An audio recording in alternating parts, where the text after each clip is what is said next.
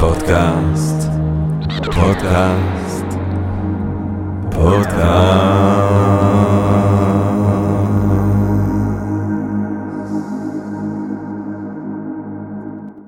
טוב, גבירותיי ורבותיי, ברוכות וברוכים הבאים לפודקאסט של Think and Make Different, פודקאסט למי שאוהב לחשוב ולשתות.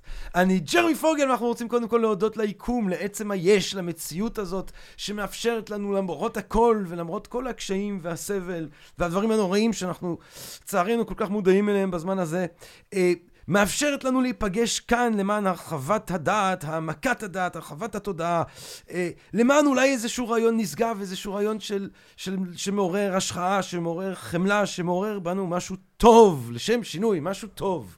משהו עם אור, משהו מתוק בנפש, למה לא? אה, ואנחנו גם רוצים להודות לסמסונג נקסט תל אביב, שבעצם מאפשרת לנו אה, להקליט כאן בבונקרים שלה אה, את הפחקים שלנו. טוב, אנחנו כאן ב-Think and Read Different, יש לנו את הדברים הנפלאים שאנחנו מציעים לקהל הרחב. הפקולטה לשירה, גבירותיי ורבותיי, ערן צור, רועי חסן, ניסים קלדרון, איה קורם, עודד כרמלי, רוני סומק, אפרת מישורי, אני לא סתם זורק פה שמות, אני זורק פה את השמות הכי מרכזיים בצנת השירה הישראלית המתחדשת. כל מי שכותבת או כותב שירה ורוצה לפגוש אנשים ולדבר על שירה וללמוד על שירה ולהתפתח כמשוררת ומשורר, אמ, לכו על זה, תבדקו את זה בעמוד שלנו בפייסבוק, או בדבר הזה שקוראים לו אינטרנט. Uh, טוב, גבירותיי ורבותיי, uh, אנחנו היום רוצים לדבר על נושא שאני חושב שהוא נושא שמדגיש משהו שהוא נכון תמיד, וזה הנטייה שלנו לקחת דברים כמובנים מאליהם. Uh, ואני רוצה לדבר על, uh, אנחנו מדברים היום על uh, חסרות בית, uh, על הומלסנס, על אנשים שמוצאים את עצמם ללא הדבר הכל כך בסיסי. Uh, אנחנו חושבים על כל הצרות והבעיות שאנחנו עוברים ביום-יום. אמ, ובסוף אבל אתה חוזר הביתה. ואתה חוזר הביתה עם הבעיות שלך, אבל אתה יושב עם הבעיות שלך אה, באיזשהו סוג של בית. עכשיו, זה לא דבר שהוא מובן מאליו בכלל. זה דבר שאני חושב כן ראוי שנביט בו עם הודיה מסוימת, עם הכרת תודה לזה שלפחות את זה אה, הצלחנו אה, אה, אה, אה, אה, אה, אה, למצוא אה, בעולם הזה. זה לא דבר מובן מאליו. אה, יש בכל הערים האלה, עם כל המסעדות שאנחנו כל כך אוהבים, והברים, והכיף, והרומנטיקה, והאהבה, גם את האנשים האלה שמוצאים את עצמם איכשהו אה, שם ברחוב, אה, כמו איזשהו סוג של אה, אה, אה, חסר קול אה, אה, אה, בעולם הזה, ביקום הזה. אה, ואנחנו היום בעצם רוצים להבין מי הם האנשים האלה, איך הם מגיעים לשם, מה אולי אפשר לעשות כדי לנסות איכשהו למזער אה, אה, את הסבל הזה. אה, וכדי לדבר על הנושא הכל כך חשוב הזה וכל כך משמעותי הזה, אני שמח מאוד מאוד מאוד מאוד מאוד אה, לארח את עומרי אברמוביץ', גבירותיי ורבותיי, שהוא דוקטורנט אה, בעבודה סוציאלית באוניברסיטת חיפה. הוא חוקר בעצם ניתוח, הוא, הוא, הוא מנתח את השיח בקרב העובדות הסוציאליות ודרי רחוב, הוא עושה את זה לפי שיטתו של פוקו, הוא למד פילוסופיה בתואר ראשון, הוא עובד סוציאלי מזה אה, שמונה שנים, שזה, אתה יודע, הופך אותו לאיש קדוש. אתה עושה עבודת קודש, אתה איש קדוש, זה מה שאתה, אתה איש קדוש, אתה פילנטרופ, אתה אוהב את האנושות. 15 שנה של עבודה, אה, של עבודה ברחוב במצבי קיצון, עם נוער בזנות, עם חלוקת מזריקים למי שצריך, עם חלופות אשפוז פסיכיאטריות, הקים עמותה, מגרש ביתי, עמותה לחסרי בית. אה, יש לי פה כל כך עוד הרבה דברים. מה כתבתי? לפעמים אני לא מצליח לקרוא את הכתב של עצמי. אה, אה הוא בעצמו התנסה אה, בחסכות בית, אה, גם בתל אביב, גם בניו יורק, גם על זה נרצה לדבר. אה, והוא, והוא גם פסיכותרפיסט שמתמחה בסיוע לאנשים במצבי קצה, קצה בפסיכוזה, במאניה. אה, כל כולו בעצם, אם אנחנו חושבים, אה, לפי התיאור הזה, זה אחד מהתיאורים הכי מרשימים שאני זכיתי לקרוא בכל הפחקים שהקלטנו. כי באמת אנחנו עומדים פה מול בן אדם שממה שאני מתחשם כאן, אה, כל כולו רצון למזער סבל, כל כולו רצון לאפשר לאנשים לחיות כמה שיותר טוב, כמה שיותר בכבוד. פילנטרופ אמיתי, אוהב אדם. אוהב אדם. כן, זה לא רק פילנטרופיה, אנחנו חושבים תמיד על אנשים שזורקים כסף. וזה אחלה של דבר, לזרוק כסף אה, על, אה, על, על זה ועל כך ועל הא ודא. אבל הנה לנו בן אדם שמשקיע את כל המרץ שלו, תובל רוזנבסר מ- Think and Drink Different, בלנסות לסייע לבני אדם אחרים. אה, זה דבר שאני מוריד בפניו את הכובע. תודה לך, עמרי אברמוביץ', על מה שאתה עושה ומי שאתה עוד לפני שהתחלנו, אני רוצה להגיד לך את זה. תודה לך. וערב טוב גם. אהלן, חתיכת הקדמה. טוב, די, די באמת, אבל עם הקשקשת שלי, כאילו, מי? די, די, די, די, די. לא, אבל אני חייב להתחיל באיזה אנקדוטה קטנה. או. אני חלק מה... כמו עובד סוציאלי מן המניין, אני עושה הרבה דברים. כן. וחלק מזה, אני עובד בכפר יונה, בבית מאזן, במודל מדהים של חלופת אשפוז פסיכיאטרי, ואני מאוד גאה שאני עושה את זה. ואני באמת, חודשים, אני מאוד אוהב פודקאסטים, ויש לי נסיעה ארוכה מתל אביב לכפר יונה, mm. ועל הבוקר, אני מדבר איתך, שבע בבוקר, אני שומע אותך, ועכשיו, אני מאוד אוהב פילוסופיה, אז אני שומע, ואז אני כזה מגיע, ואני מגיע לחברים שלי, ואז אני נכנס לתוך פרקטיקה מאוד מורכבת, עם המון סבל וזה, אבל אני מגיע, אני אומר להם, אתם לא מאמינים, שפינוזה, אלוהים בהכל. כאילו, היש הנצחי והאינסופי שלנו כן, מכנים בשם אלוהים הטבע הפועל לטובתך, החיוב שבו קיים. אתה עושה לי הרבה טוב, בן אדם, כאילו, בדרכים. תודה, אח שלי היקר. וזה זורק את הראש לכל מיני מקומות. וואי, תודה רבה, אחי היקר, איזה כיף. אז הייתי חייב להגיד את זה ככה. אה, טוב, אנחנו אוהבים אחד את השני, that's established. עכשיו אנחנו צריכים לחתוך ישר לווריד הצבא, לתקוף ישר בווריד הצבא, ופשוט אני אשאל אותך, שאלה מתבקשת. אה, מה זה חסרות בית? חתיכת שאלה. אה, אתה יודע, יש את, ה... יש את ההגדרות, כאילו, הפורמליות, שיש בכל ארץ, ויש להן משמעויות אה, מרחיקות לכת, משמעויות פוליטיות, כלכליות, זאת אומרת, מי שמוגדר כחסר בית, מקבל, בוא נגיד במדינת ישראל, מקבל כל מיני benefits, אפשר לדבר על איזה benefits זה זה, אבל מקבל כל מיני דברים מהמדינה, אם הוא, הוא מוגדר בחסר בית, זאת אומרת, וההגדרות האלה הן הגדרות גם כמובן שעברו הבניה חברתית, אתה יודע, אפשר לדבר עליהן, מה זה ההגדרות האלה, אפשר לנתח אותן, לפרק אותן וכזה. אה, אבל אם, אם אני אלך קצת אחורה, אז מבחינה היסטורית בעצם חסרות בית הומלסנס זו תופעה שקשורה לתהליך האיור ב, בעולם, באירופה, מאה ה-14, מאה ה-13. התחילה, זאת אומרת, לפני זה לא הייתה את התופעה הזאת, לפני הערים. זאת אומרת, היא, היא, היא שלובה, כרוכה בתוך אה, העלייה של העלים, הערים בתוך העולם, בהתחלה באירופה ואחרי זה במקומות אחרים, אה, ו, ובעצם, ואז אם, אם, אם חושבים על זה, היא קשורה מאוד לסייד אפקט של תהליך האיור ולחולים החברתיים. אה, אני כבר נותן קצת רמז מקדים גם לתפיסות שלי בתוך התחום, שהן תפיסות שהן יותר מבניות, סטרוקטורליסטיות כאלה. פחות אה, אישיות, mm. נקרא לזה. אה, אז זו תופעה, תופעה מאוד ותיקה, נקרא לזה, בעולם, שבמאה ה-20 וה-21 היא פשוט התפוצצה בפנים של מדינות בעולם המערבי. היום זו תופעה שמאוד מטרידה אה, ערים בתוך העולם. אם אתה רוצה, בוא נראה לאן אתה תרצה לקחת את השיחה הזאת, אבל יש לא מעט פרקטיקות, אפרופו קצת הזכרנו פוקו וזה, פרקטיקות של אה, הפעלת כוח ומשטור על האוכלוסייה הזאת, לצד כמובן כל מיני גישות טיפוליות כאלה ואחרות. אבל מעניין אותי באמת הקישור הזה קודם כל בין איור, mm-hmm. אורבניזציה לבין הומלסנס. אה, mm-hmm. זאת אומרת, אנחנו יכולים הרי לחשוב על, על, על חברות, סתם אם אנחנו אפילו לוקחים צעד אחורה, אנחנו יכולים לחשוב על חברות שבהן הדבר הזה לא אפשרי נגיד, לא? Mm-hmm. אני מניח ש...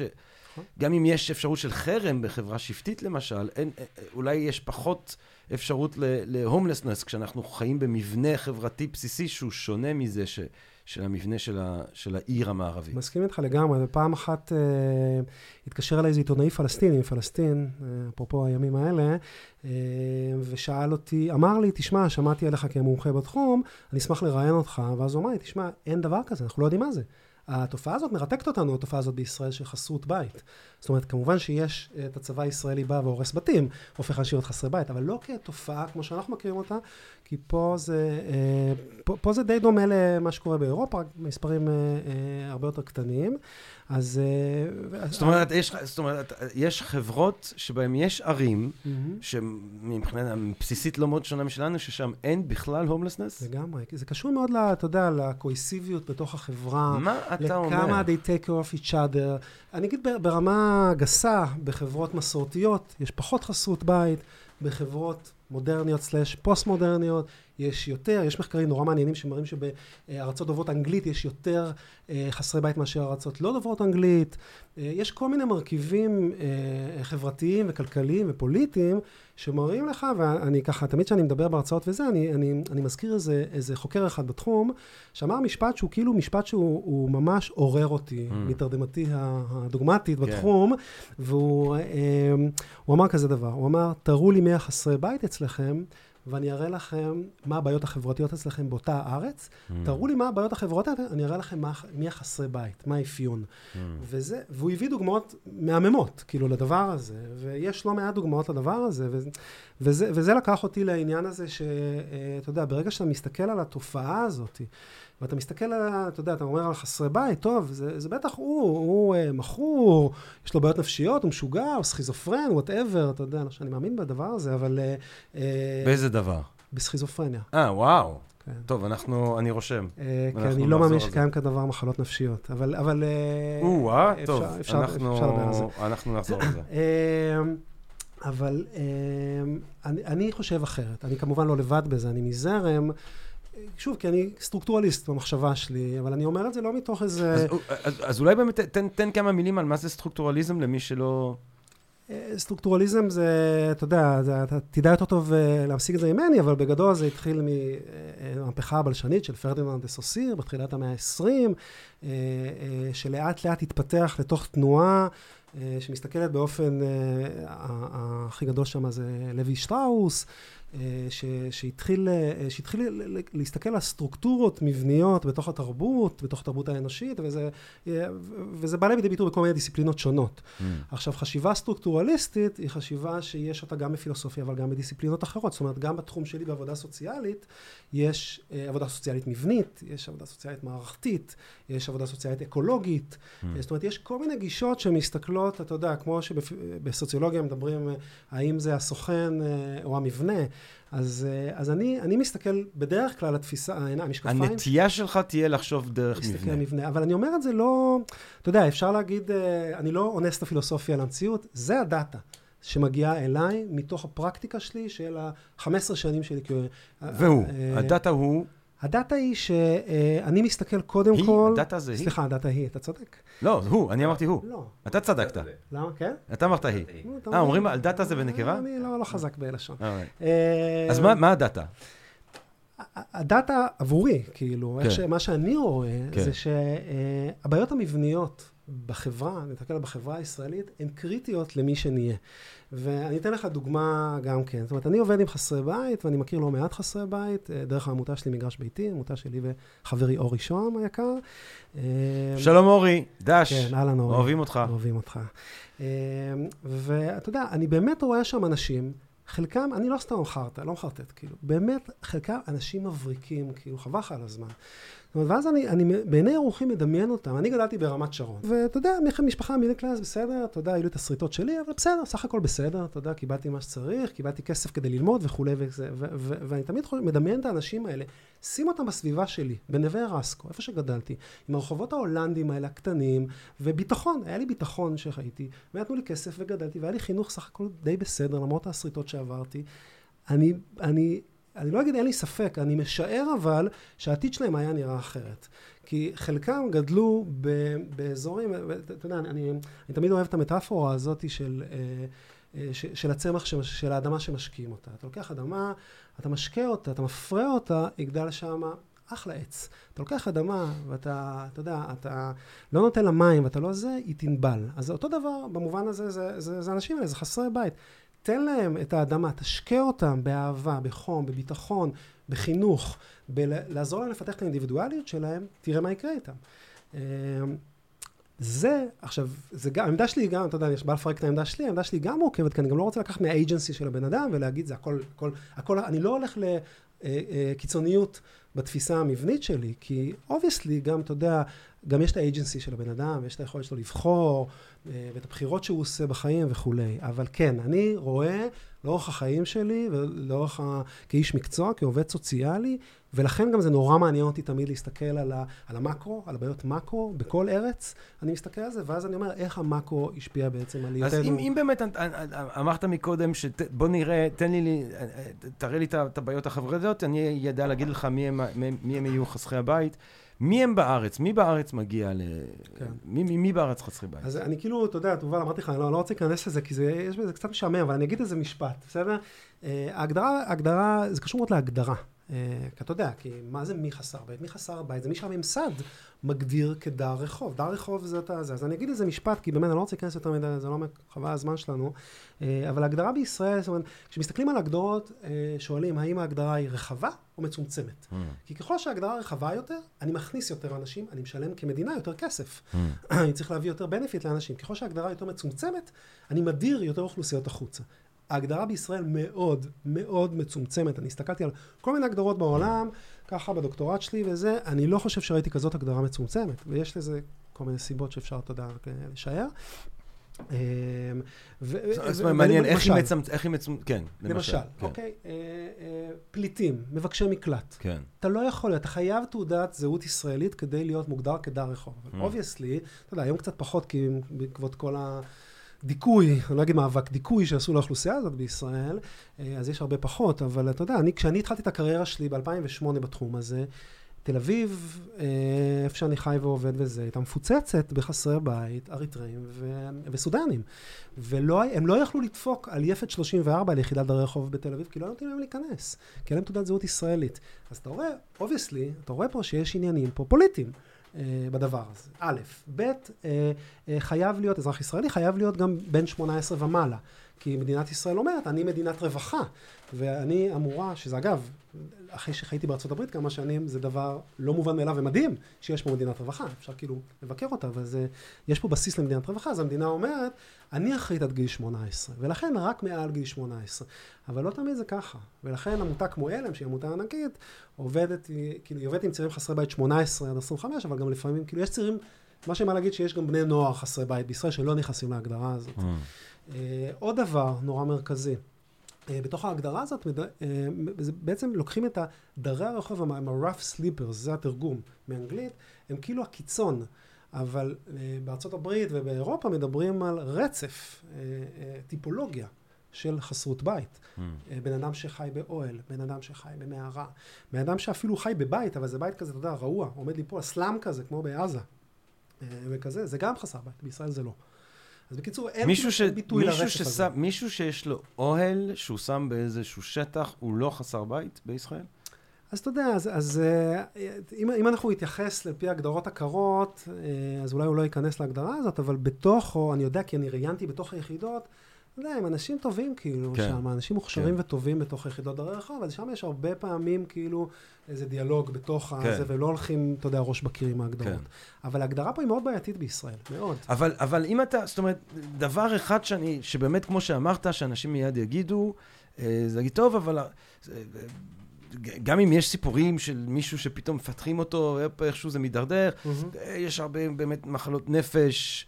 אה, יש הרבה אה, התמכרות לסמים, יש דיבור על זה כשרייגן סגר את בתי החולים בארצות הברית או משהו. קנדי. זה היה קנדי, ואז כאילו אנשים יצאו אה, והיו פתאום... תופעת הדמיסוד זה נקרא. יש, יש, יש, לה, יש לדבר הזה בסיס? או אתה אומר, זה, זה, זה, זה ביצה ותרנגולת. מישהו מגיע לרחוב ואז שמים ו...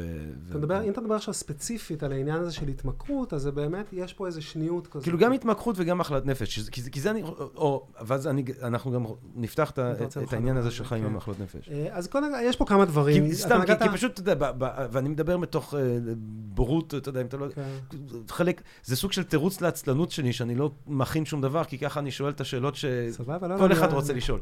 אז... אז, אז, אז באמת, כאילו, הדבר הראשוני ש, שאתה שומע, Mm-hmm. אה, אין לי שמץ של מושג נכון, לא נכון, Mhm. אה, בכלל אם זה דרך נכונה להתייחס לבעיה הזאת או לא, Mhm. זה שאנשים יגידו, יש המון אנשים שהם בעצם צריכים טיפול בסמים, והם צריכים טיפול במחלות נפש, כן. ובגלל שאין להם את הטיפול הזה, הם נמצאים ברחוב. האם זה דבר שהוא בכלל נכון? אוקיי, אז אני ובוא אתן- תפרק לנו אז את אני הדבר אתן- הזה. אני אתן לזה איזה רקע היסטורי. כן, קצת. בבקשה. אה, אז קודם כל, קנדי, היה לו אקט, ב- אם אני לא טועה, 1963, מהפכני ש- שהפך את העולם.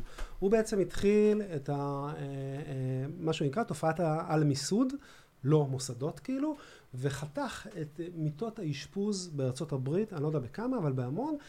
שלכאורה זה דבר טוב, אתה יודע, כאילו, כדי לא להכניס אנשים לתוך מוסדות, אלא כדי להכניס אותם לתוך הקהילה. אממם, לא היה מספיק מענה בקהילה, והרבה אנשים הפכו להיות חסרי בית בעקבות הדבר הזה, וזו תופעה שקרתה אחרי זה בכל העולם.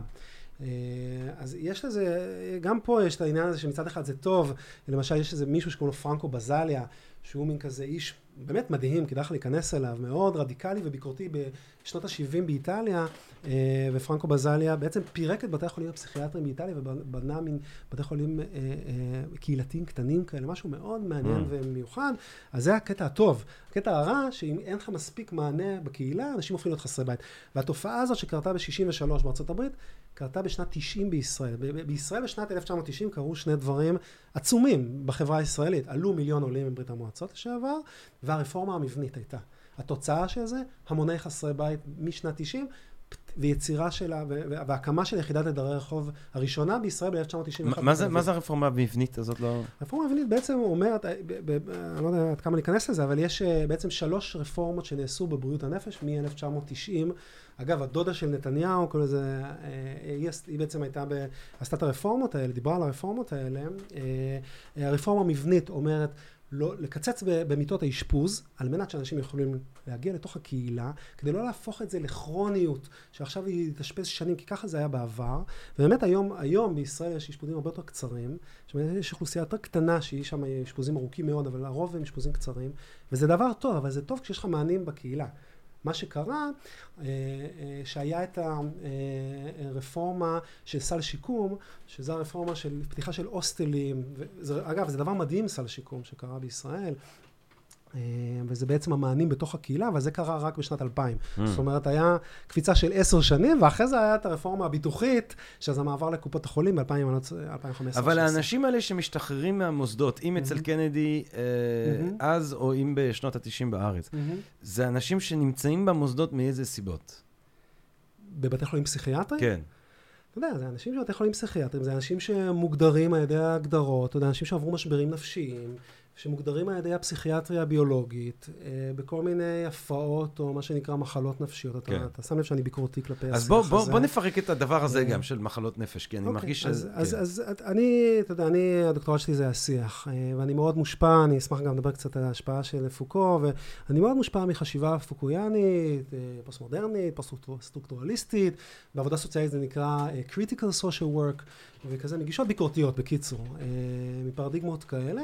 ואני גם, לשמחתי הרבה, עובד בבית מאזן, בית סוטריה בכפר יונה, שאנחנו כולנו כאלה, כולנו, אני לא מיוחד. Mm. אה, אנחנו כולנו חושבים ככה, למזלי הרב, זה מקום מדהים, אבל זה מין oasis כזה. יש עוד כל מיני כאלה, אבל... אה, אה, למרות שיש באמת איזה שינוי פרדיגמטי מעניין בתחום בריאות הנפש, אבל הנה, אני מגיע לזה. אז בגדול, אם אתה מסתכל על זה בתור שיח, או בתור פרדיגמות, אז יש את הפסיכיאטריה הביולוגית, שהיא הפרדיגמה ההגמונית בתוך בריאות הנפש. כבר, מי שהמציא את זה זה קרפלין, זה מישהו בשם קרפלין במאה ה-19, הוא יצר בעצם את הסיווג של ההפרעות או המחלות הפסיכיאטריות עוד במאה ה-19. זאת אומרת, מה הוא עשה? הוא עשה משהו מאוד הגיוני. הוא אמר, אני רואה כל מיני סימפטומים, אוקיי? ואז הוא אמר לאנשים אחרים בכל מיני מקומות בעולם, התחילו לאסוף סימפטומים דומים, אתה יודע, ואז הם קראו לזה, בוא נשיים את זה.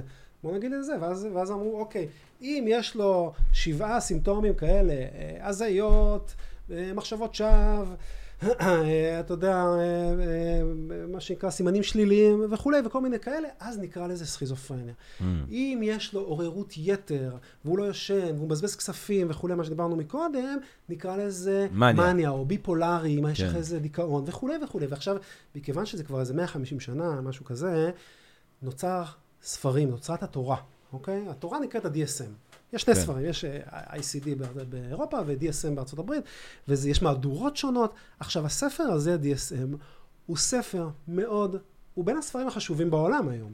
כי יש לו משמעויות חזקות מאוד. זאת אומרת, עם הספר, בעקבות הספר הזה, אני יכול, אם אני פסיכיאטר, אני יכול לקלוא בן אדם. Mm. אני יכול, אני יכול להוציא מה שנקרא הוראת אשפוז, mm.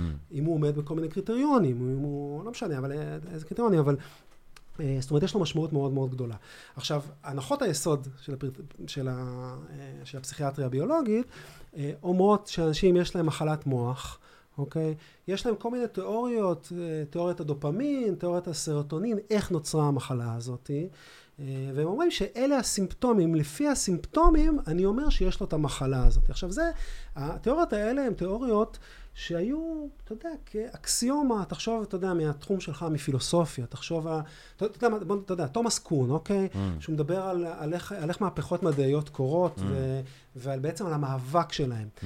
בעצם, וכל הרעיון בכלל של, של תפיסה פוקויאנית, כאילו, שהוא אומרת שאתה יודע, אין את ה... בוא, נ, בוא, בוא נהפוך את הבעייתי, את המובן מאליו. בוא נדבר על המובן מאליו. כן. אז, אז הפסיכיאטריה הביולוגית הייתה המובן מאליו במשך מלא מלא שנים. עכשיו, בשנים האחרונות, מתחילה פרדיגמה חדשה. זה, זה, זה, זה בעצם, לא, בעצם לא בשנים האחרונות, זה מהתנועה האנטי-פסיכיאטרית בתחילת שנות ה-60, עם, עם לנג, ופוקו היה חלק מזה אגב, וסאס, ודויד קופר, וכל מיני אנשים מאוד רציניים, שאמרו, חבר'ה, חבר'ה, בואו בוא, בוא נבדוק את הסיפור הזה, בואו נבדוק את הנחות המוצא שלכם. ו- ועשו כל מיני מחקרים מאוד מעניינים, גם מחקרים היסטוריים, סוציולוגיים. אז דבר איתי על, על הפירוק הביקורתי של הפרדיגמות אז, האלה. אז הפירוק הביקורתי אומרת שבאופן מדהים, אגב, יש ספר, כדאי לך מאוד לקרוא לכולכם, שקוראים לו Anatomy, Anatomy of Epidemic, mm. אנטומיה של מגפה. זה ספר מדהים, זה ספר של, אה, של עיתונאי שעשה לפני כמה, יש גם כמובן כל מיני ביקורות על הספר הזה, על המחקרים שהוא הביא, אבל זה ספר שבעצם בן אדם שאמר, אוקיי, רגע, אני רוצה להבין מה זה הדבר הזה, mm. אוקיי? התחיל לעשות מחקר מאוד רציני של התרופות. עכשיו, מה מסתבר? שמדעית, התיאוריות האלה, שעליהן מבוססות כל הפרדיגמה האלה, לא מוכחות מדעית. זאת אומרת, כל התיאוריות האלה של הסרטונין ועל חוסר כימי במוח, לא מוכחות מדעית. Mm. ואז בן אדם כמו תומאס סאס, שמדבר הרבה על הפוליטיקה של הפסיכיאטריה, אומר, זה בעצם מטאפורה. הדבר הזה מחלת נפשית, כי אי אפשר להוכיח את זה. אתה יודע, שיש לך מחלה, יש איזו בעיה, מחלה בתוך הרקמות בגוף, אתה לא יכול להוכיח מחלה נפשית. זה מטאפורה. עכשיו, לא משתמשים, לא מתייחסים לזה כמטאפורה. מתייחסים לזה בעולם כאמת לאמיתה. אבל... הוא אבל, סכיזופרן. תראה, באמת סכיזופרן... אני, שוב, אני מדבר פה אה, קצת מניסיון אישי וזה, אבל לא, לא, אין, אין, אין, אין, אין, אין לי שום ניסיון אה, או מחקרי או אה, רבתי כמוך מן הסתם, אבל אני מנסה בכל זאת להבין ש... זאת אומרת, כן, אני מבין שיש אינדיבידואציה הרבה יותר גדולה. ששני מקרים של שפעת יכולים להיות מאוד דומים, ושני מקרים של מניה, זה כל אחד וגם ילך לכיוונים שלו, וזה טמון בתרבות שלו. הם יכולים להיות מאוד דומים גם כן. הם יכולים גם להיות מאוד... כן. אבל זה מה שאני בעצם שואל, זאת אומרת, אני יודע שסכיזופרניה, לפני שנגיע לסכיזופרניה, נדבר נגיד רק על מניה, על מצב שבו בן אדם כאילו פתאום... יוצא מאיזון כלפי מעלה נגיד, ו- mm-hmm. ומחשבות משיחיות, מחשבות גרנדיוזיות, מחשבות אה, אה, על מהפכה ענקית שהוא מעורב בה, שהן לא, כבר לא משקפות בעצם את התהליכים שקורים במציאות וכו'. אתה לא חושב שזה מועיל למטפלים שיהיה להם איזשהי סוג של קטגוריזציה, גם אם היא רוף, גם אם היא צריכה להיות, גם אם הגדרות צריכות להיות גדרות נושמות, גם אם זה לא קשור לדופמין או לסרוטונין, אלא פשוט תופעה, אה, אה, אה, שאומנם אתה לא יכול לראות אותה, אבל, אבל, אבל כבן אדם אתה כן מודע לזה שאתה עומד עם מישהו ש, שהוא... שהוא שהוא, שאתה יכול לזהות אותו ככזה. עכשיו, אני מבין שגם היחס שלי לבן אדם שהוא במאניה הוא תלוי תרבות, ויכול להיות שאם זה היה קורה לי במאה הראשונה לספירה, הייתי אומר, הנה בן אדם שהוא מדבר מתוך להב אלוהי, הנה נביא אה, וכולי. אבל... שמע, זה, זה בעיניי שאלה נהדרת, ואני מאוד עסוק בשאלה הזאת. כן. זאת אומרת, אני לא בא לפה עכשיו כהרדיקל המפרק, אין קטגוריית, זה bullshit. ברור שהראש שלי מפוצץ בקטגוריות. אני חונכתי, למדתי טיפול, למדתי עבודה סוציאלית קלינית, למדתי... אבל תעזוב, ממש למדתי... מהחוויה שלך כמטפל וכאיש אז, שנמצא אז בשטח. אז אני אגיד לך, אני, א', אני, אתה יודע, אני כמובן מושפע אני מכל ההשפעות שלי, obviously, כן. אבל כן. אתה יודע, אני מסתכל, כשאני רואה מישהו במצבים פסיכוטיים, אני עובד לא מעט עם אנשים במצבים פסיכוטיים, אני חושב שיש הבדל, ב... אני חושב שיש שיגעון, אבל אין סכיזופרניה, זה ההבדל. זאת אומרת, השיגעון קיים, שיגעון קיים לכולנו, אני חושב.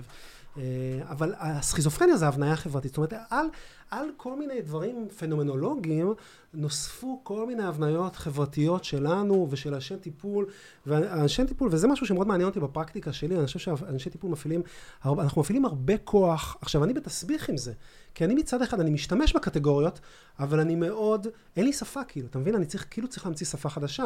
אני גם משתמש בקטגוריות האלה, אבל אני גם מודע להם שזה בולשיט באיזשהו אופן, ואני מאוד ביקורתי כלפיהם. זאת אומרת, למשל עם סכיזופרניה אומרים שברגע שאתה שומע כבר ממש אה, קולות, אז הנטייה היא להגיד סכיזופרניה ולא נגיד מניה, גם אם זה נורא דומה למניה בשאר ה... יש כל מיני קריטריונים כן. כאלה, אתה יודע, ה-DSMים, אבל, אבל ה-DSM הוא ספר שהוא לא מוכח מחקרית. אתה אומר, אין כן. מרקרים, כן. זה, זה, זאת הטענה העיקרית כן. פה. אין מרקרים זאת אומרת, ביולוגיים. אתה בא ואתה אומר, יש פה בן אדם שחווה משבר נפשי. זה... אני אגיד לך, אני, אני חלק מ... זה כן שיח שאתה... בטח, בטח, כן. ברור. obviously, אתה יודע, אני, אתה, אתה, אני לא עיוור, כאילו, מסתכלים על הבן אדם, רואים שהוא סובל סבל חווה, זה היומיום שלי. היומיום שלי, אני עובד עם אנשים שסובלים חווה כל הזמן. אבל אני חלק מתפיסה, אני לא, כמובן לא היחיד, ומזרם ארוך שנים, שמסתכל על זה ואומר, אוקיי, בוא נבין מה המשמעות של הדבר הזה, שוב, פנומנולוגית. ולאן זה לוקח אותך לתוך הביוגרפיה שלך. זה לא מחלת מוח, כי מה, מה קורה? ברגע שאני אומר, זה סכיזופרניה, זה מניה וזה, קח כדור, יהיה בסדר, טוב, נדבר על זה, אבל מה שיוצא לך עכשיו, התוכן הפסיכוטי הוא ג'יבריש, אני מאבד את המשמעות של התוכן הפסיכוטי, ואני לא יכול, אני בעצם לא יכול לעבוד עם זה. אז מה שאני וחבריי מנסים לעשות, אתה יודע, וזה באמת לא תמיד מצליח, וזו עבודה קשה וכולי, אבל להגיד, רגע, יש פה בן אדם, יש פה בן אדם שעכשיו מדבר באיזושהי שפה, בואי ננסה להבין אותה, אוקיי? עכשיו, כמובן שאנחנו למדנו, כל אחד והשפות שלו, ויש את השפה הפסיכואנליטית שמאוד עוזרת לנו. יש את השפה האנטי-פסיכיאטרית, המפרקת הזאת שאני מדבר עכשיו. יש שפה, כל מיני שפות בתוך עבודה סוציאלית שעוזרים. במובן הזה, אתה יודע, אני, שוב, אני, אני מאוד פוקויאני, אז אני חושב שאנחנו לא יכולים לברוח מהשפה. אה, ואני לא יכול, ואני לא יכול לברוח מהבניות, אני, אני לעולם לא יכול להיות חופשי מהבניות ולבוא אליך, אין זה ואין, הכל מפורק, ברור שלא, אני כלוא בתוך המוח שלי, אני ברפלקסיה, ברפלקטיביות שלי, אני מנסה לעשות כל מיני פירוקים של ההבניות האלה, ולנסות להמציא שפה חדשה. ומה אם למשל... כי תראה, הסיבה לזה שאתה רוצה, אני מניח, ותקן אותי אם אני טועה, אבל אני מניח שהסיבה שאתה רוצה קטגוריזציה כאלה זה כדי להקל על דרכי טיפול. זאת אומרת, אם אתה רואה א', ב', ג', ד', ה', בום, ליתיום. אם אתה רואה אה, אה, ז', ו', ח', ט', י', בום, ניתן אה, קלונקס. אה, אתה חושב, אתה יודע מה, אני אשאל אותך קודם כל על טיפול תרופתי בכלל.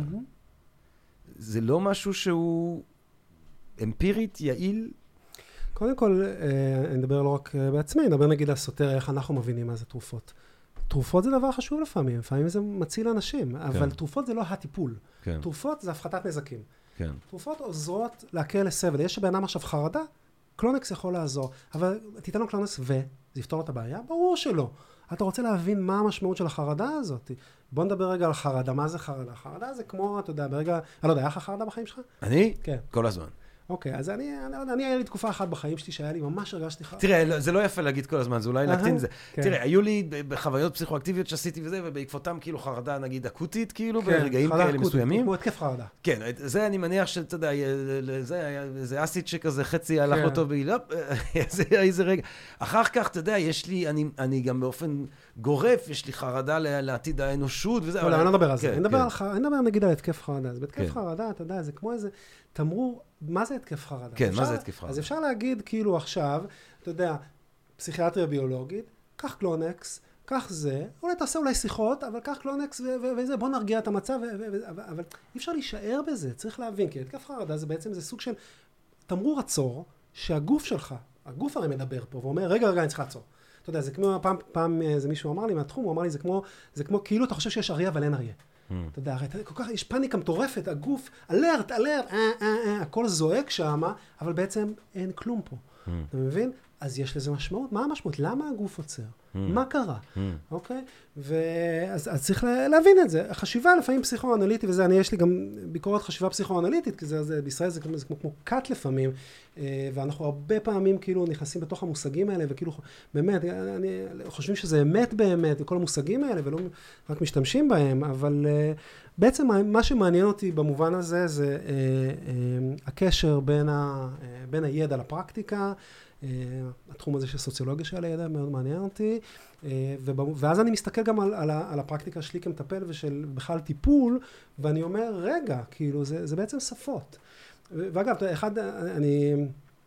אני, כאילו, אני אספר קצת על המסע שלי אולי בהקשר. בטח, בטח. בהקשר הזה, אה, אני ככה הייתי מאוד אה, צעיר ומאוד, אה, חוויית החופש הייתה כאילו, הרגשתי כלוא כאילו הרגשתי, גם היה לי פחד מוות מגיל מאוד צעיר, וגם, זאת אומרת, התעסקתי במוות מילד, מילדות כאילו, בעניין הזה, הייתי אסמטי, כנראה קשור לזה, וגם חוויית החופש. הייתה לי זה, וקראתי אקזיטנציאליזם בגיל מאוד צעיר וכזה, כי זה הטריף אותי כאילו העניין הזה, אמרתי, אני כלוא, אני זה, וחיפשתי את החופש.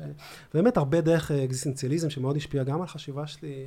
אה, אה, ואני עובד הרבה כמטפל עם mm. חשיבה כזאת, סביב משמעות, חופש, אה, פחד מוות, כל מיני תמות כאלה.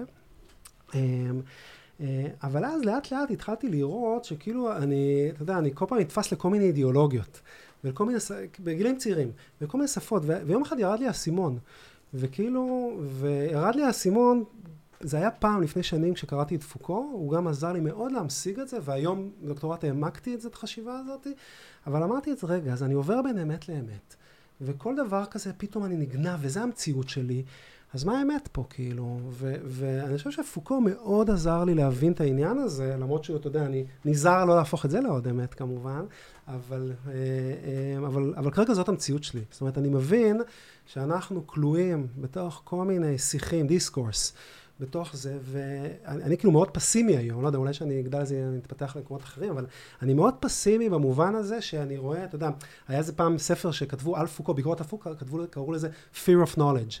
כאילו, כי, כי באמת, כי אני רואה את זה, ברגע שאני נכנס לתוך עולם של ידע, זה לא, וואלה, בוא נקרא ספר בסבבה. לא, זה משפיע על מי שאני, על הגוף שלי, על הדיבור שלי, על הפרקטיקה, mm. על איזה יחסים אני יוצר בעולם. אמ, וזה כמו, זה סוג של כלא. אז במובן הזה גם, אתה יודע, היום אני מסתכל על טיפול גם כן, אני, אני, אני אומר לעצמי, גם טיפול הוא גם משחרר, אבל הוא גם כולא. כי אתה בעצם גם, אתה קולט הבן אדם השני סוג של בתוך עולם מושגים. בתוך הפרדיגמות שלך. בתוך הפרדיגמות זאת אומרת, אתה לא אומר לו, וואי, אתה סבבה איך שאתה. אתה יודע, אבל אנחנו עושים את זה כמובן מאוד, כי אנחנו מאוד מאמינים בחופש ובדיאלוג, אבל, אבל גם, אני גם מאוד ביקורתי גם כלפי זה, כי אני חושב שבלי, מס, אתה יודע, גם אנשים טובים וערכיים וכולי, כמוני, מטפלים, אוהבי אדם וכולי, אתה לא שם לב, אתה מכניס את הבן אדם לתוך השיח שלך, יש לנו המון כוח כמטפלים. אנחנו גם יודעים לדבר את השפות האלה מאוד טוב. אה, אתה יודע, אנחנו לאט לאט עם השנים מאומנים. אז איך, איך המוחכבות הזאת שאיתה אתה, אתה מגיע לעניין הזה של, ואני כבר לא אגיד אולי מחלות נפש כדי לכבד את השיח שאיתו, אתה ניגש לשיחה הזאת. לא, לא, דבר אחי, עזוב אותך, נוקשות. לא, לא, לא, אבל אנשים עם משברים... משבר, לא, אני אוהב, אני, תראה, אני גם פסיכוזה, אבל,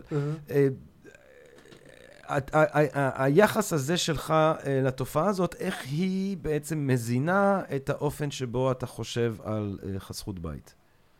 עוד שאלה טובה. אה, אני, אתה יודע, גם בזה אני עובר, אני, אני, יש לי כבר שנים בתחום הזה, אז גם בזה אני עובר כל מיני גלגולים ותפיסות, ובאמת מאוד נצמדתי לדברים של הספרות ו, וכזה. אני, אני מרגיש שאני בתוך איזה תהליך גם נוסף עכשיו סביב הדבר הזה. אה, יש, יש חוקרים הבנייתיים בתוך התחום כזה, social construction, שמדברים על זה שאין חסרות בית. אתה יודע, אם אני אומר אין מחלת נפש, אז גם אין חסרות בית. זה הבניה חברתית בעצם. זאת אומרת, יש אנשים ברחוב, obviously, אבל כתופעה, אה, אם אתה מסתכל על זה, אני, אני יודע שזה יכול להישמע כמו, אתה יודע, רידוד של פוסט-מודרנה. כן. אבל מפרק את הכל, אין זה, אין זה, אין זה, אין זה. אבל אני חושב שזה כן, יש לזה ערך. זאת אומרת, היום אני רואה את זה כאיזה... אבל אתה יודע, יש אנשים שאין להם גג. נכון. זאת אומרת, בוא ננסה את הדבר הכי פיזי. אוקיי, אז בוא, בוא נדבר בתוך התחום. זאת אומרת, אם, אה, אה, אתה יודע, אה, אין לו גג, אין גג. אז אני חושב שאיך שאני מבין את זה, יש כל מיני פרדיגמות בתוך התחום הזה היום בישראל, בישראל ובעולם. כן. יש פרדיגמה שנקראת הפרדיגמת הרצף הטיפולי, mm. שזאת הפרדיגמה ש, שיש בישראל, שזה אומר, הפרדיגמה אומרת, אנשים צריכים לעבור בין מסגרות שונות, שיש קשר בין המסגרות האלה, ואז לכאורה בסוף הוא משוקם. כן. אוקיי? המסגרות האלה זה מה שנקרא אשפוזית, שזה גמילה, קהילות טיפוליות, הוסטלים, שלטרים, דירות מעבר ועוד. זה... יש, זאת אומרת, אתה, לצערנו הרב, שוב פעם להתנפל הכי תמיד הכי חלשים, כבר אמרת לנו שפליטים, אה, אה, אה, או מועמדים לפליטים, כי אף אחד אפילו לא בודק את המעמד שלהם, להם אין גישה, אבל נגיד לאזרחים ישראלים שמוצאים את עצמם מסיבות כאלה ואחרים ברחוב, אם הם פועלים לפי, אם יש אפשרות לתקשר, אה, יש להם מסגרות? כמובן, בטח. אה, זאת אומרת, שיש. ה- יש בתוך הרצף הטיפולי שאמרתי לא מעט מסגרות זאת אומרת, בישראל. אנשים שממש פיזית יושנים ברחוב, זה Mhm. כי הם לא מגיעים למסגרות האלה? אז, אז uh, יש אנשים, בכל יש היום 20 יחידות לדרי רחוב בארץ, מבאר שבע, היה באילת, סגרו את זה, מבאר שבע ועד נצרת עילית, נוף הגליל, מה שנקרא נוף הגליל. Uh, 20 יחידות, וזה הגוף המטפל בהם בארץ, ויש כזה פיקוח ארצי עליהם וכזה. ל- ליחידות האלה יש מודל, מודל עבודה. יש להם לרוב אנשי שטח שהולכים לרחוב, מדברים עם החסרי בית באותו עיר, ואז הבן אדם אומר לו, מה העניינים אחי? אני עובד של העירייה, אתה רוצה טיפול? תבוא איתי. הוא יצא, מנסה לעשות איתו קשר. בכל, בכל עיר זה נראה קצת אחרת, זה מה שנקרא, אתה יודע, הצלת חיים, כאילו, אתה יודע. אתה, אתה היית אה. במצב הזה? אתה הלכת לאנשים ברחוב ואמרת, אחי, אתה... לא, אני לא הייתי, לא, אף פעם לא הייתי עובד עירייה, אני הייתי כן. עובד אה, עמותה ועשיתי כן. מחקרים. כן. אף פעם לא הייתי עובד של הממסד, אבל... אנשים לי, אבל היה באים? לי הרבה שיחות כאלה עם מה קורה אחי ברחוב. ואנשים באים? אז, אז אה, אתה יודע, זה מאוד הפתיע אותי. ב- כאילו, למה, למה שיש כאלה שלא רוצים לבוא, למרות שאתה מציע להם? כן. תראה, זה מאוד הפתיע אותי, אולי לא היה צריך להפתיע אותי, אבל אנשים רוצים קשר. אה, אנשים ברחוב רוצים הרבה פעמים נורמליות, לחזור לנורמליות. הם כמו איזה פליטים של החברה, זה כמו, אתה יודע, זה, יש את המושג הזה, יש את הספר הזה של פוקו על ההטרוטופיה. אתה יודע, זה סוג של הטרוטופיה. אה, אה, כזה, מי מי שלא יודע, הטרוטופיה זה מין מרחבים מיוחדים בתוך החברה, שיש להם מין לוגיקה, כמו חוקים מיוחדים, כמו נגיד בתי סוהר, נכנסים לבית סוהר. אני הייתי לא מעט פעמים בבית סוהר, כי ביקרתי כל מיני חסרי בית שנכנסו לכלא, אז כמבקר, כשאני נכנס, אתרו, זה, זה וואחד אטרוטופיה שם, כשאתה נכנס, אתה יודע, אתה, אתה תוך שנייה מבין שיש פה לוגיקה אחרת. כאילו, אתה חייב mm, להסתכל mm, על זה mm, אחרת, זה לא, אתה לא הולך ברחוב. Mm. אתה באיזה מקום אחר. אז גם הרחוב זה אטרוטופיה, זה מין מקום שיש לזה לוגיקה אחרת, זה כמו פליטים כאלה של החברה. Mm. אה, אז אה, רגע, אז איפה הייתי?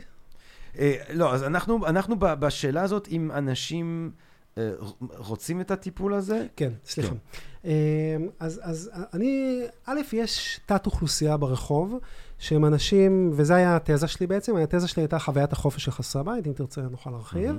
אה, אז יש תת-אוכלוסייה בתוך הרחוב, שהם אנשים שלא רוצים טיפול, לא רוצים את החברה, ושם מה שהצעתי זה הצעה בתזה, צריך לעבוד איתם קצת אחרת. רוב האנשים ברחוב רוצים לחזור לחיים נורמליים של בית.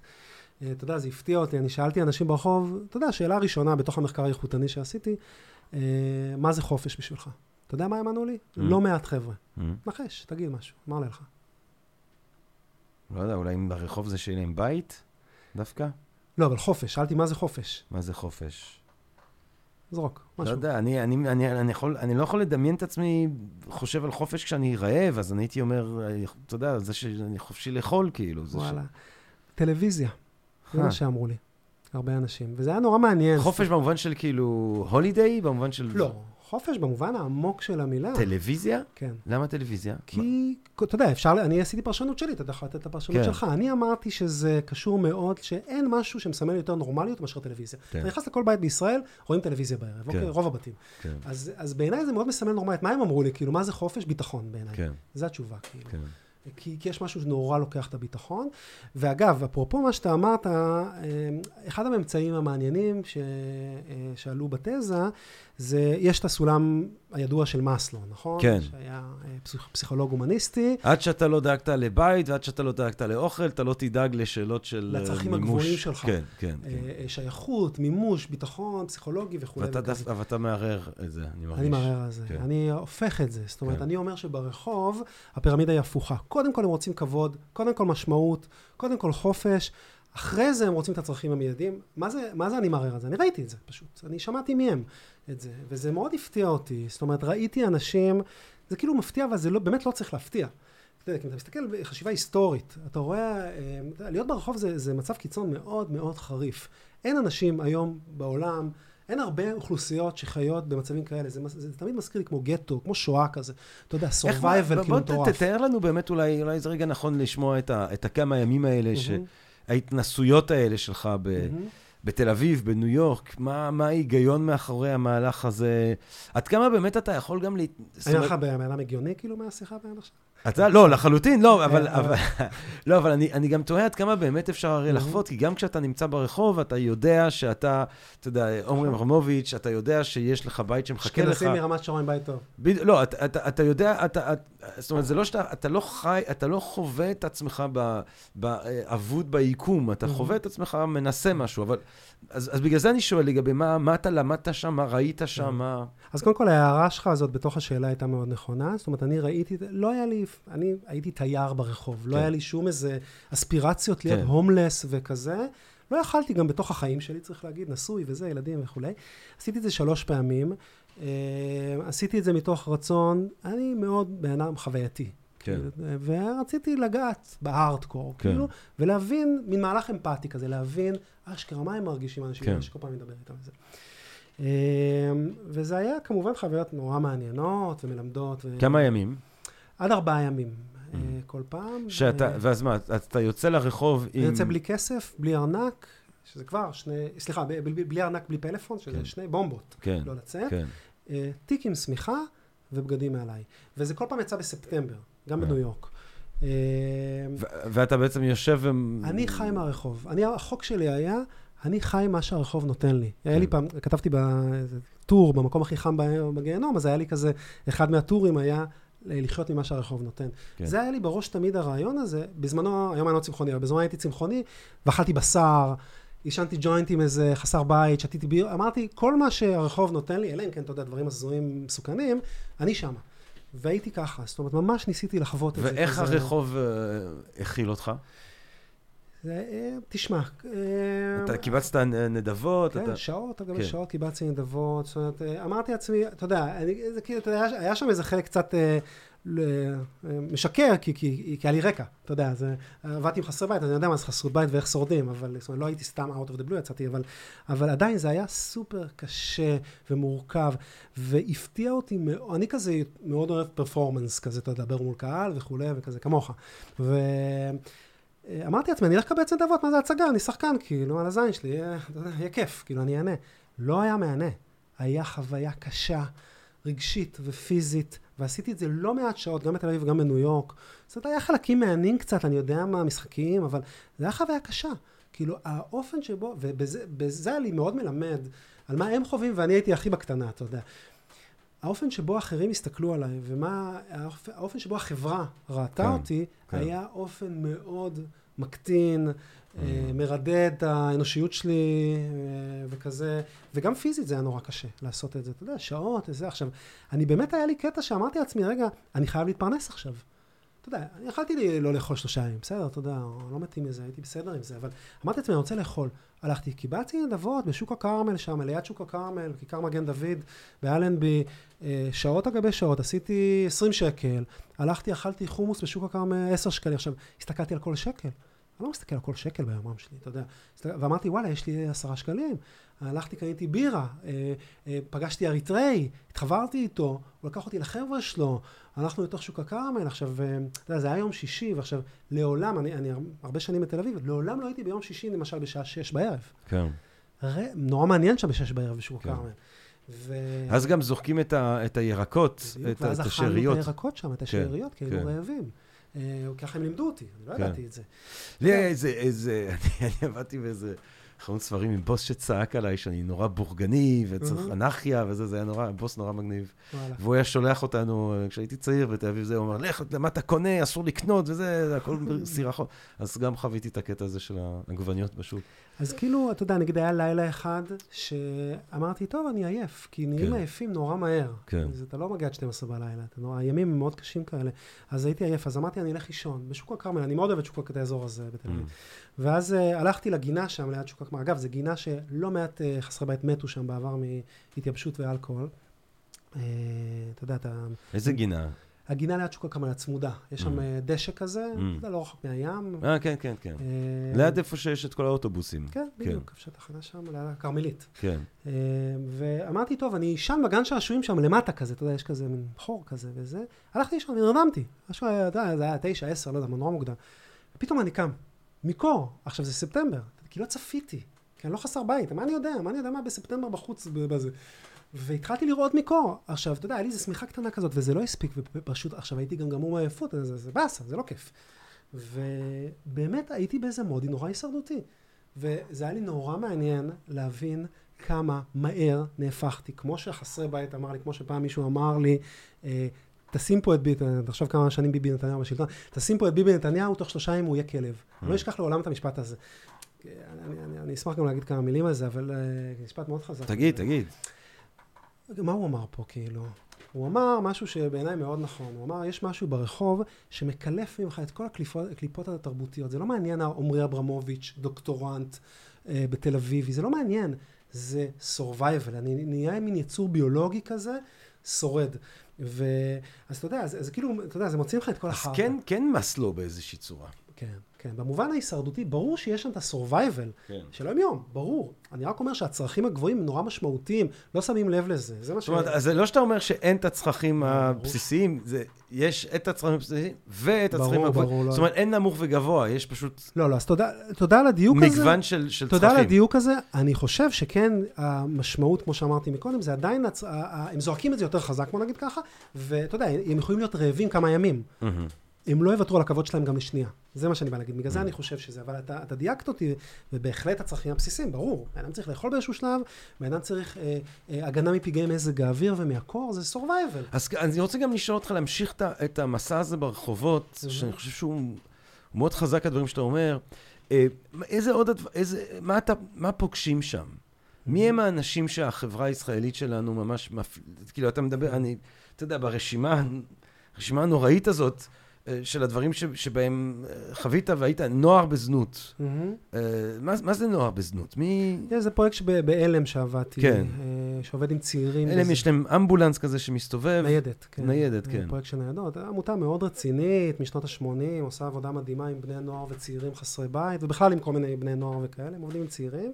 אז יש להם כל מיני פרויקטים שמה שנקרא תחום הקצה. יש להם תחום כזה קצה, יש להם עוד תחומים, אה, ובתחום הזה יש את הניידות, יש עבודה עם חסרי בית צעירים, ואני עבדתי עם בני נוער אה, וצעירים בזנות. אה, אבל אתה יודע, בגדול, כשמדברים על כל האוכלוסיות האלה, זה... אבל נגיד הבני נוער האלה, כשאתה פוגש אותו ברחוב, אז להם אין את ה... איזושהי מסגרת שבו אתה יכול להגיד, בוא, לך, תישן, אתה תהיה בטוח שם? יש כזה דבר? יש, יש גם לאלה שלטרים, ויש למדינה כל מיני... אז למה, למה הם... זאת אומרת, ואז הם חוזרים, אנשים, יש להם איזה משהו שמושך אותם לרחוב? הם רוצים להיות שם, הם מסרבים לבוא איתך? אז פה, אז פה אתה לוקח, ותן לי, סלח לי, אבל תן לי לחזור, אני אקח את השאלה הזאת כאילו לתחום שלי. בטח. Uh, אתה מדבר פה על שאלת הבחירה. Uh, וזו שאלה שצריך להתייחס אליה, כאילו שאלת הבחירה. האם יש בחירה בתוכו? עכשיו, אתה יודע, זה, זה, זה מאוד מורכב כמובן העניין הזה. Uh, אני יכול להגיד לך שבעיניי, אתה שואל אותי, מה, אתה יודע, ממה שאני ראיתי, אנשים לא בוחרים להיות בתוך המצבים האלה. זאת אומרת, אנשים לא בוחרים להיות בזנות, אנשים לא בוחרים להיות... התפיסה שלי כמובן, אפשר כן. להתווכח עליה, אנשים לא בוחרים להיות חסרי בית. מה שכן, כשאתה מגיע לתוך המצב הזה, אז יש לא מעט בחירות. זאת אומרת, וכשאני אמרתי חוויית החופש, זה לא שאני, אנשים מתוך החופש בוחרים חסרי בית, שוב, זה כמובן הפרשנות שלי, הם לא בוחרים את זה, אה, כי זה fucking shit, כאילו, אתה יודע, כי זה מצבים מאוד מאוד קשים לחיות. יש שחיקה מטורפת ברחוב. אתה, אתה יודע, בהתחלה, כשאני פגשתי חסרי בית ושאלתי אותם על ההתחלה, איך היה בהתחלה, בשבוע הראשון, יש אופוריה. איזה, גם לי היה. אני הייתי, היה לי איזה יום אחד שהייתי כמו על אקסטה. הייתי ב high. אמרתי לעצמי, ישבתי, אני לא אשכח את זה לעולם, באמת. ישבתי, אתה יודע, אני בן אדם סופר עסוק, כאילו. ישבתי ליד דיזנגוף סנטר, על הזין שלי היה העולם. אתה יודע, אמרתי כן. לאשתי, אני מדבר איתך פעם ביום, דיברתי איתה, מצאתי איזה טלפון אצלי, תמיד איזה מישהו. חוץ מזה, באמת היה הזין שלי העולם. כאילו, באמת, אמיתי. לא היה לי יומן, לא היה לי פלאפון, לא היה לי כסף, לא היה כלום. ישבתי ליד איזה קבצן, הוא ניגן, עצמתי את העיניים, נתתי לו מוזיקה, כאילו, הכנסתי לתוך הגוף. אמרתי, מה אני אעשה, עמרי? ופתאום עלה, עלתה לי למחשבה, אין לי לאן ללכת. אבל בקטע טוב, אמרתי, לי לאן ללכת. But all I want you feeling, nowhere to go. כן, אבי רודס. וואלה. אבל, אבל, אבל... אבל, אבל פה, יש פה משהו שאני, שאני חייב להבין. זאת אומרת, mm-hmm. כי אתה אומר לי, יש בעצם איזשהו פתרון ממסדי. נגיד mm-hmm. לצעירים בזנות שהם חסרי בית. Mm-hmm. מה שנקרא אוכלוסיות קצה, נכניס כן. אותם לתוך uh, שק. אז אוכלוסיות קצה. Mm-hmm. עכשיו, אז איך זה שהם עדיין שם? איך זה שאני הולך ברחוב, אני רואה את אותן דמויות, כן. איך זה שהם... מה, הם, הם, תשמע, הם, זה- הם מסרבים לטיפול שמציעים להם? זה ש- זה לא שאלה- מציעים להם שאלה טיפול ש- בעצם? שאלה שהתשובה אליה, יש לה הרבה שכבות. כאילו, א', אפשר לדבר על הטיפול הממסדי, על האפקטיביות שלו, על הטיפול של... וגם טיפול של העמותות כמוני, איפה שאני, עמותה שאני ואורי הקמנו, מגרש ביתי. אה, אגב, כנסו אלינו, אחלה עמותה. אה, Mm. תתרמו. שיווק, כן, תתרמו. אה, אבל, אה, זאת אומרת, אפשר לדבר על האפקטיביות של הטיפול ועל הפרדיגמה. אתה יודע, לפני כמה, אתה יודע, כמה דקות דיברתי על הפרדיגמה של הרצף הטיפולי בישראל, ויש היום אנשים ביקורתיים בתחום כמוני, אומרים שצריך להביא פרדיגמה אחרת שנקראת Housing First, דיור תחילה, שידידי שמוליק שיינטוך, שהוא דוקטור כזה, והוא איש אה, אה, חוקר הכי בכיר היום אה, בתחום, והוא הוא מנסה להביא, אה, באמת להשפיע, והתחיל להשפיע על הממסד עם התפיסה שלו שצריך להביא את התוכנית הזאת, Housing First, שהפרדיגמה היא אחרת, היא אומרת, אל תעבור את כל הרצף הזה, ואז לכאורה אתה משוקם בסוף. פשוט אגב, תן לו בית. תן לו ישר בית. עכשיו, כן. הפרדיגמה הזאת התחילה בשנות ה-80 בארצות הברית בניו יורק, עם אנשים עם סכיזופרניה, סו כל מחלות נפשיות, ו- וחסרות בית. Mm, והתוצאות של הפרד... של ה... של- סליחה, לא הפרדיגמה, של השיטה הזאת, הן מדהימות, mm. יחסית, באחוזים. זאת אומרת, היא שיטה יותר יעילה מהשיטה בישראל. עכשיו עולה השאלה למה לא מביאים אותה. אה, כל כך הרבה שנים, אתה יודע, משנת 90 לא מביאים. לא, אבל אני, אני, אני, sorry שאני כל הזמן חוזר על זה, זה פשוט. יושב לי. כי אתה מתאר לי איזשהו מערך, שיטה כזאת, שיטה אחרת, מהמם. system הזה, system מהמם. אחר. עכשיו, אני יכול להבין של... אתה יודע, לנו היה איזשהו ניסיון, עם אה, כמה חברים שלי לפני איזה שנים, הייתה מישהי שהכרנו, שהיא הייתה ככה ברחוב. ואמרנו לה, בואי, היינו בדירת שותפים, ואמרנו לה, אה, בואי, אצלנו את תהיי בטוחה לגמרי, יש, אה, יש מה לאכול, יש מה לשתות, יש אה, אה, אה, אמבטיה, הכל. פשוט תהיי ואת יכולה כאילו לנסות לעבור את התקופה הזאת של הקריזה ולנסות. לראות. ואני זוכר שהיא הגיעה, והיא הייתה אישה מקסימה וצעירה ו- וחכמה, ו- שאפשר לדבר איתה, וברגע שנהיה הקריז אה, של ההרואין, אה, זה היה כאילו האקזורסיסט. זה נהיה כאילו כמו הסרט אימה הזה, כן, שיש. משהו אחר שמגיע, לראות בן אדם מקריא זה דבר מטורף. וכאילו, אתה יודע, כל הזמן דיברה על זה שהיא Mhm. חייבת רק עוד פעם אחת כדי שהיא תוכל להפסיק, Mhm. ונראה לי עשינו סיבוב אחד כזה. ואז, ברגע שזה ירד שוב פעם, ואז פשוט זה היה מעבר ליכולת שלנו, וזה היה צריך, אתה יודע, אם היית צריך לקשור אותה. לא דברים שאנחנו מן הסתם... כן. אה, עכשיו, אז, אז זה, זה מקרה שאני יכול להגיד, אוקיי, היא, הכוח שיש לה שם עליה, הוא כל כך חזק, שהיא לא מסוגלת אה, לקחת את עצמה אה, ל, אה, אה, אה, אה, לאיזשהו מקום שימנע ממנה את, את הסאטלה. מהמם. אבל, אז, אז זה סמים. מהמם. אבל אם זה לא סמים, אז, אז, אז, אז זאת אומרת, כל בן אדם שהוא לא על סמים לא נמצא ברחוב, כי באיזשהו שלב אחד מהארגונים האלה ואחד מהעמותות האלה יאסוף אותו, ימצא אותו. אז אני אנסה לדייק יותר כן. אה, את עצמי, ואם לא, אז תמשיך את השאלה הזאת. כן. טוב, אם אתה... לא, אבל אתה, אם אתה מביא לא- את השאלה שלי, זאת אומרת, זו שאלה לא מדייק. כאילו כמעט כן. פרקטית כזאת, כן. כן, כן, אני חושב, אני חושב שאני מבין. א', מדברים על זה ששני שליש מהאנשים ברחוב אה, מכורים. Mm. אה, ובאמת מאוד קשה לעבוד עם מכורים. סמי להרואין ולאלכוהול. אגב, אלכוהול, אנשים לפעמים טועים לחשוב, אבל אלכוהול זה הסם הכי חזק שיש, והוא נוראי, יותר מהרואין. Mm. פשוט נוראי, ונורא קשה לצאת מזה אחרי זה. אז, אה, אז, אז, צריך, אז צריך להגיד את זה. אבל כשמדברים על חסרי בית, מדברים על אנשים שהם לא רק ברחוב, אלא אנשים שרוב המטופלים, גם של יחידה, יחידות דרי רחוב, הם לא ברחוב. מעט מהאנשים החסרי בית בישראל הם ברחוב, פרקטיקלי ברחוב. Mm. רוב האנשים הם בבתי מחסה, Mm. או שקיבלו עזרה ונכנסו לבתים דרך עזרה של משרד השיכון. Mm. אפשר לדבר כמובן איזה טיפול, כמה, איך וכזה, וזה זה ככה להגיד את זה. אבל אני, אני אה, רוצה להגיד אבל שיש אנשים, ואולי לזה אתה חותר, שלא רוצים לצאת לרחוב, מהרחוב. שהם לא משנה, אתה יודע, אתה תציע להם את העזרה, הם לא. Mm. ו, אה, וזה אנשים שחלקם אני ככה דיברתי איתם בתוך, בתזה, אבל אני רוצה לדבר על איזה מודל שיצרתי שם, אני מקווה שזה יעזור ככה בשאלה הזאת. זאת אומרת, אני, אני יצרתי בתזה איזה מודל של, שקראתי לו דיכוי, התנגדות וחופש. Uh, המודל הזה אומר שאנשים, שרבים מהאנשים uh, שאני ראיינתי, שהם הארדקור כאלה, שנים ברחוב, חוו, בתוך הנרטיב שלהם, זאת אומרת, ככה זה מה שהם אמרו, uh, דיכוי בילדות, עברו אביוז, עברו הזנחה, uh, אתה יודע, דבר, כל מיני טראומות, כל מיני כזה, הרבה מהם. Uh, אחרי זה, uh, הם אומרים שגם בתוך הרחוב הם מרגישים דיכוי. על ידי, ה, ה, אתה יודע, הם מדברים עכשיו על קצת, קצת עניין פוסט-מודרני כזה, על העין הזאת, העין הציבורית הזאת, המפקחת, על הפיקוח שיש. זו אוכלוסייה שמאוד ממושטרת uh, בתוך הרחוב, זאת אומרת, גם בתוך הרחוב. זאת אומרת, אם אמרתי שיש איזו אופוריה בהתחלה, כי הנה, יצאתי מהחברה, אתה יודע, אני כבר לא עובד, אני כבר לא זה, אני לא פה, מתחיל מערכת אחרת של דיכוי חדשה, נקרא לזה. Uh, ואז ראיתי שהאנשים האלה מביאים צורות של דיכוי מאוד מאוד חזקות. Uh, ואז גם הכמיהה שלהם לחופש, זה לא הכמיהה שלהם שלי ושלך לחופש. Mm. היא מאוד מאוד חזקה. Mm. ואז יצרתי את המודל הזה, את המשולש הזה. ולכן אה, אמרתי בסוף, במסקנות שלי, אה, אמרתי, כן, אני מבין למה בן אדם כזה לא רוצה טיפול מן הממסד. למה? כי הוא מרגיש שהעולם דפק אותו, mm. שהעולם בגד בו, בטח גורמי סמכות, בטח עובדים סוציאליים וכזה. הוא ברזיסטנס, והוא קמה לחופש. צריך לעבוד איתו אחרת עם הבן אדם הזה. הוא לא רוצה, הוא לא רוצה, היו, היו שם אנשים בתוך הרחוב שתיארו את עצמם אני קראתי לזה אה, אה, חופש רומנטי, mm. המשגתי את זה. כמו הוויות רוחניות, הם אמרו לי כזה חופשיות. הם אמרו לי, אתם, החברה, אתם לא מעניינים אותי, כאילו. Mm. אני לא צריך לשיר לא, זה באמת, דיברנו לפני השינור על חברי אה, דיוגנוס מסינופ, mm-hmm. הציניקן הגדול שחי עם mm-hmm. כלבים בלי כלום, אתה יודע, אומרים mm-hmm. שהיה לו קערת עץ, ואז הוא ראה ילד שותה עם הידיים, אז הוא זרק את קערת העץ. אתה יודע, גם מאונן בציבור, יורק. אה, אוכל ליד השוק, שזה גם היה mm-hmm. נתפס כגס כמעט באותה מידה, מחרבן בתיאטרון, אה, חי בחבית, mm-hmm. אה, מסרב בעצם לשתף פעולה עם המשחק החברתי מתוך mm-hmm. איזושהי תפיסה שהמשחק החברתי הוא כולו זיוף, הוא כולו בעצם פשרה מוסרית, ומה שבן אדם ראוי צריך לעשות זה להתמקד במיטה הטובה, בסגולה הטובה. אז הדבר הקטן שאני הוספתי פה זה את הפן הפסיכולוגי, למה הוא, אותו דיוגינוס, מרגיש ככה לפי מה שאני, הפרשנות אבל, אבל, אה, זאת אומרת, אבל זה, זאת אומרת, ההומלסיות כמעט אידיאולוגית. Mm-hmm, נכון, והיא מאוד מעטה, באיך כן, שאני ראיתי. זהו, זה מה שאני אומר. היא מאוד מעטה. כן. רוב האנשים רוצים לחזור לחיק החברה, נורמליות, לבית. מקנאים בנו, בנו סו כל הנורמטיביים, אה, הם מרגישים בושה במצב שלהם, היו הרבה חסרי בית שאמרו לי, שמע דוד, אני הולך ואני שותה כדי לא להרגיש את הבושה, כדי ללכת, אגב, גם אתה יודע, אני תמיד אומר בהרצאות וזה, שהגיאוגרפיה היא מאוד משמעותית בתחום הזה.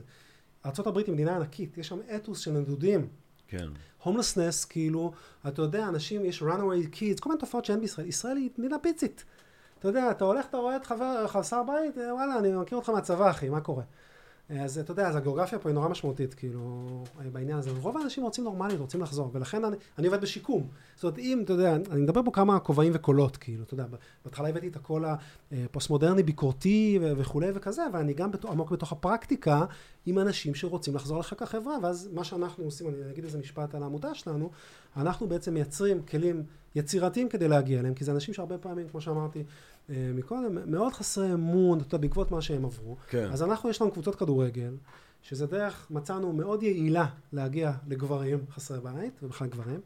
אני חולה כדורגל אגב, ויש לנו מקהלת נשים חסרות בית, ויש לנו פרויקט של לוקרים לדרי רחוב בירושלים. זאת אומרת, יש לנו כלי, אנחנו אומרים לבן אדם... ומי בא לשחק כדורגל? אנשים חסרי בית שנמצאים בעיקר בבתי מחסה, mm. והם איפשהו בתהליך השיקום, ואז אנחנו דרך הכדורגל יוצרים את ה bonding. עכשיו, אני קורא לזה radical partnership, כאילו, mm. שותפות רדיקלית, כי אנחנו משחקים איתם כדורגל, עושים איתם אירועים, הולכים איתם, סדר פסח, אה, פעם אני ואשתי עשינו ככה איתם ביחד.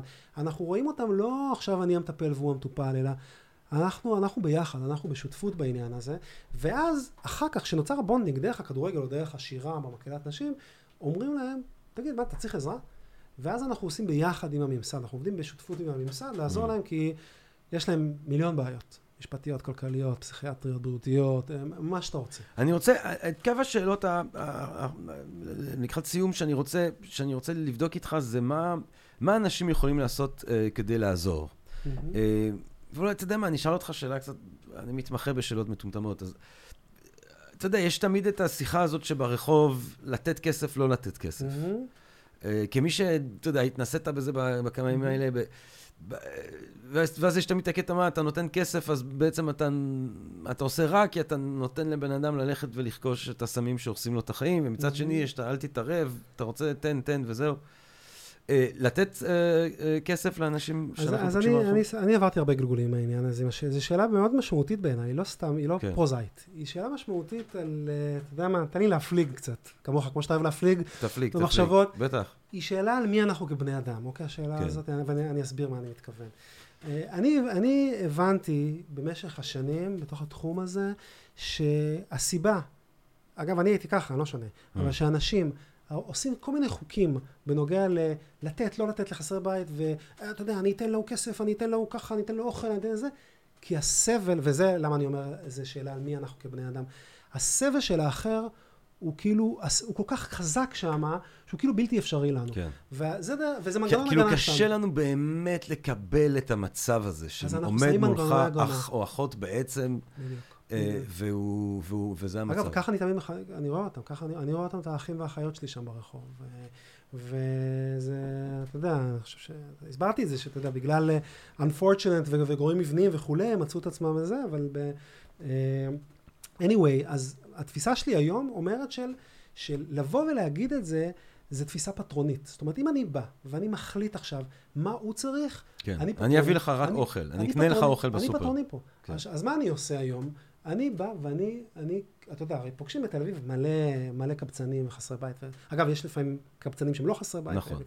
אז, אז אה, אה, אני אומר לעצמי, מה אני מרגיש באותו רגע? אני מנסה להתחבר לרגשות שלי. בא לי לתת לבן אדם הזה, אגב, הרבה פעמים, גם אני, שאני כאילו מאוד בתחום וכזה, לא בזין שלי. לא בא לי טוב הבן אדם הזה עכשיו בתוך הצומת, שהוא כולו עם הפצעים שלו והזה, בא לי לתוכה, לא רוצה. אני עושה לו אהלן אחי, אני בדרך כלל מתייחס יפה לאנשים, אני אומר לו, מה קורה אחי? וסוגר את החלון. לא בא לי טוב. אתה יודע, אבל אם בא לי באותו רגע, וזה קורה לי לפעמים, אני נותן לו, בלי לחשוב מה אני חושב שהוא צריך. כן. אתה מבין מה אני אומר?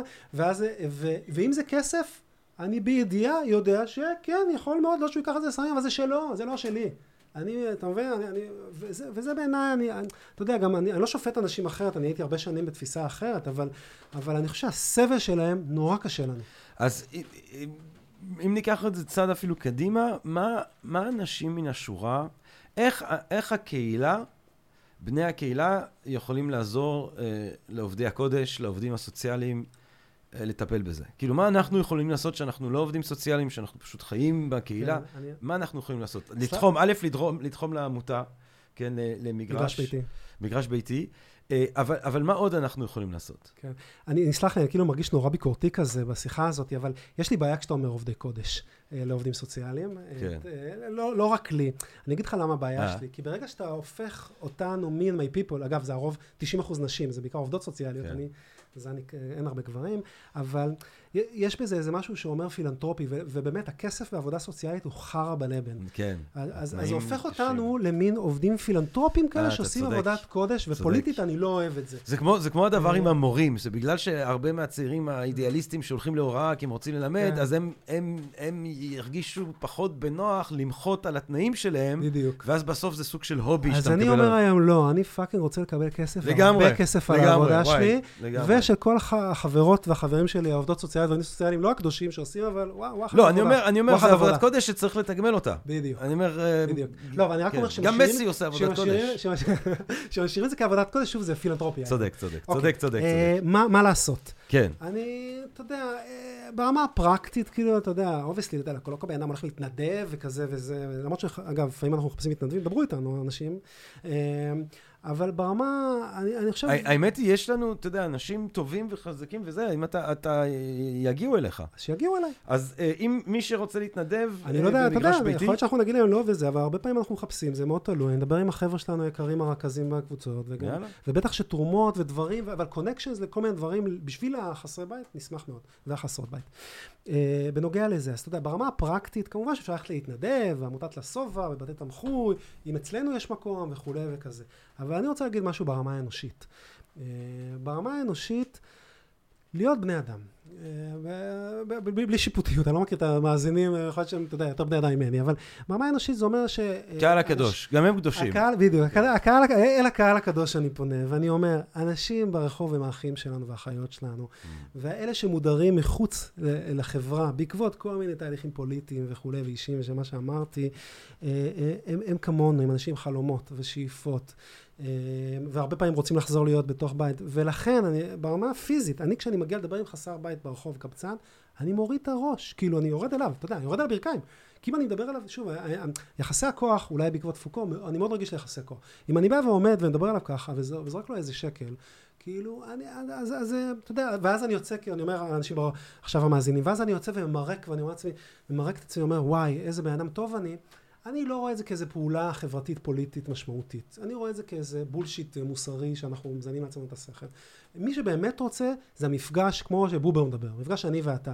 ללכת, לדבר עם האנשים ברחוב, וגם לא לדבר איתם, לראות אותם כבני אדם. אני מסתכל ברחוב ואני יכול להגיד, וואלה, הוא בן אדם כמוני. Mm. אנושיות, להיות אנושיים כלפיהם. Mm. לראות אותם, יותר מהכל. Mm. אנושי, להיות אנושי. אנושי מדי. אנושי, אנושי מדי. Uh, טוב, אני לא חושב שאתה אנושי מדי, אני חושב שאתה אנושי. תודה. Uh, ואני חושב שאתה uh, אנושי, ואני חושב שאתה אוהב אדם, ואני מאוד מאוד מאוד שמח ומוקיר לך תודה, עמרי אברמוביץ', על השיחה המרתקת הזאת. אה, תודה לך. שפותחת את הראש, פותחת גם את הלב. אה, וזה כל כך, כל כך, כל כך חשוב אה, בתקופה הזאת, אבל התקופה הזאת היא בעצם ההיסטוריה של, ה... של היקום. זה תמיד היה חשוב, זה תמיד חשוב, ותודה רבה לך שאתה מזכיר לנו עד כמה זה חשוב.